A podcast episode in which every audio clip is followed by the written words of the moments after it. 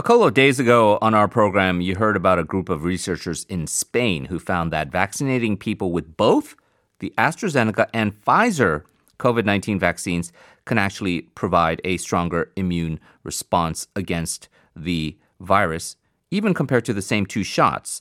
Now, these are preliminary results, and we can't make any definitive conclusions on it yet. However, it is interesting and perhaps could have some wide ranging ramifications uh, for the future, especially with this vaccine supply crunch. To give us some analysis, we're very pleased to be joined from Duke University, also the director of Duke's CIVICs Vaccine Center, Dr. Tony Moody, on the line. Hello. Hi.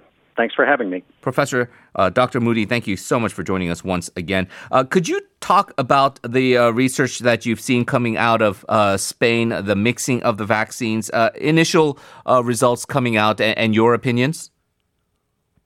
Yeah, I, I mean, I think this follows on a long history of vaccine research, basically showing that multiple different approaches can be used to get the same kind of response, and that in general, as long as the vaccines have the same target, it actually uh, doesn't matter if you mix vaccines and can be a good thing, as, as the Spanish data would suggest.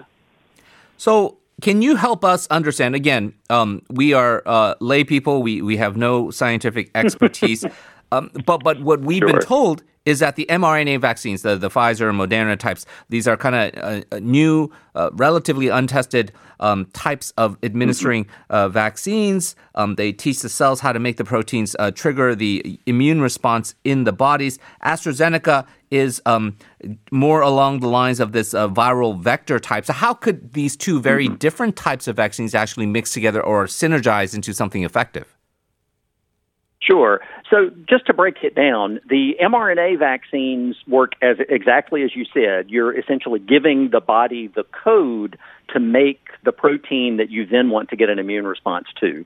The viral vector vaccines do something very similar. Instead of giving the code directly, they give you a virus, and the virus itself actually contains the code and teaches the cells to do the same thing. And then there are other vaccines that are being developed. Uh, for example, uh, Novavax is a company here in the United States mm-hmm. that has a vaccine that's based on protein.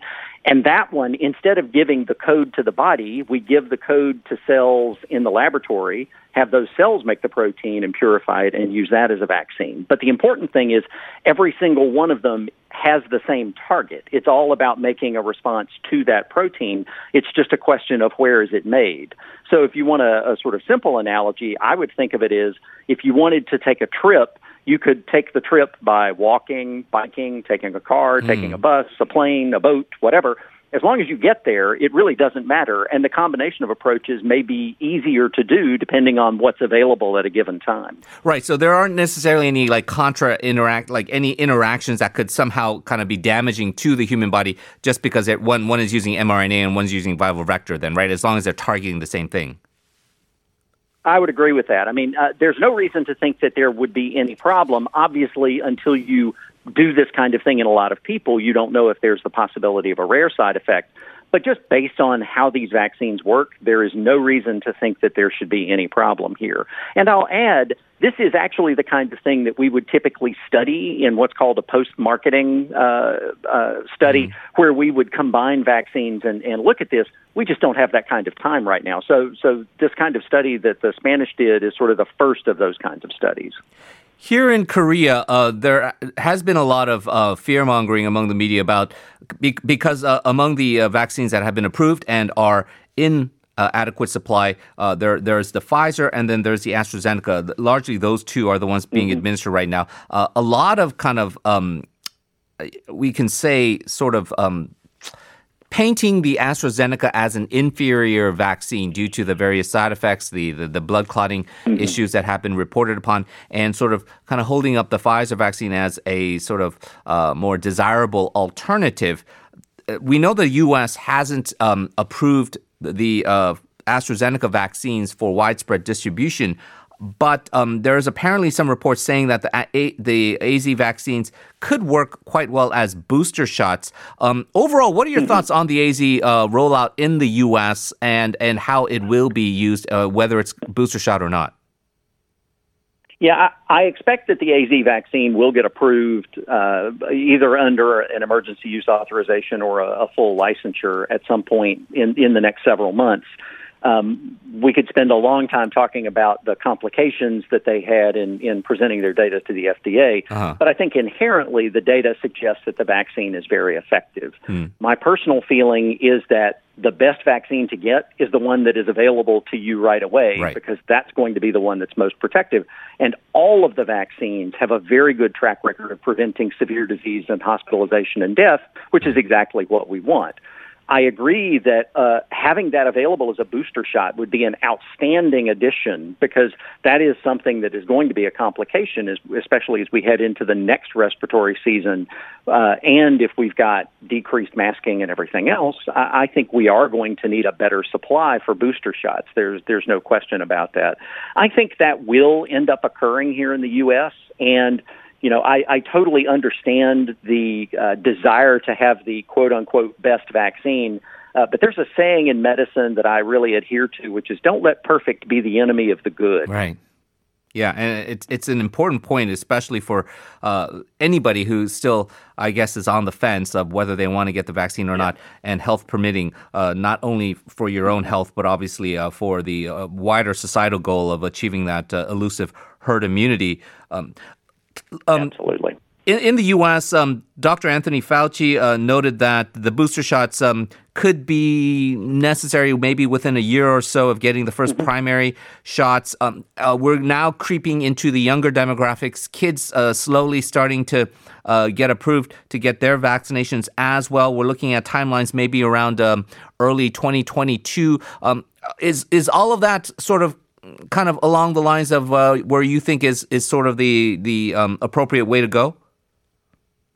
I think so. I think so for several reasons. So, in terms of vaccinating children, I think that is absolutely critical for, for several reasons. One, we know that children, despite the fact that most of them do well, there are some that can have serious complications. But more importantly, children are more likely to be asymptomatically infected. And if we can get children to be vaccinated and make them less likely to infect their parents, their grandparents, their teachers, other people they come into contact with, that will have a huge benefit in cutting down transmission chains. In addition, you know, for the booster shot question, we don't yet know if the immunity that we're going to see with these vaccines is going to be longer lasting or shorter lasting, and exactly what level of immunity is going to be needed as variants continue to develop. So I think planning now for a booster shot is absolutely critical. And you can think of booster shots really in two sort of extreme kinds of cases. One is like a tetanus vaccine booster, which that's not an antigen that changes. That's not mm-hmm. something that changes over time. You really get that booster so you have a high enough mm-hmm. level. With influenza, it changes. And so you need to have an updated vaccine to, to handle those variants.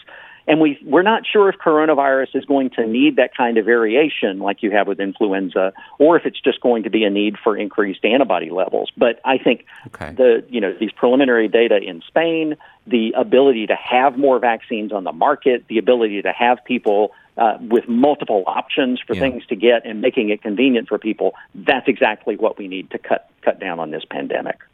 And finally, the issue of supply. I, I believe we talked about this uh, the last time uh, you were with us. But uh, the U.S. fairly or unfairly uh, deemed by some parts of the world as maybe um, doing a bit of hoarding. That there's this idea. Okay, well, you don't have the um, the Janssen vaccine approved, but you've got a bunch of supply there. They the, the U.S. has agreed yeah. to do, donate um, supply through the COVAX initiative, but uh, there is this concern again that okay, well, once the uh, the booster shots uh, start uh, getting into yeah. gear, they're gonna find out. Oh, well, uh, we like the Janssen, we like we like the AZ, and again, yeah. there's going to be maybe this idea that not enough is going to be shared throughout the world. Is that is that a is that an unfair um, concern?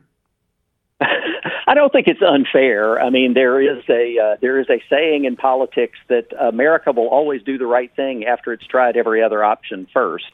so uh, I think we will eventually get there, and we will do the right thing. Um, I think that. I, I think the other thing is that vaccine capacity, manufacturing capacity, is increasing around the world. Obviously, what's going on in India is a disaster. Right and uh, and you know it would be it would be really wonderful if we could ramp up vaccine production much more quickly. But there there are issues around these novel vaccines and getting enough supplies and making sure they're manufactured correctly. I think that what will happen is that the development of these vaccines and the manufacturing capacity will increase rapidly, and it will be very similar to the way cell phones rolled out 30 years ago, where they were initially rare and then all of a sudden they were ubiquitous. Right. And everyone had one. I think that's what we're going to see in the next year is that manufacturing capacity is really going to take off and that, that we are going to be able to distribute many of them around the world. But it is a challenge. I mean, mm. over 7 billion people on the planet, yeah. getting them all vaccinated, it's not a small task.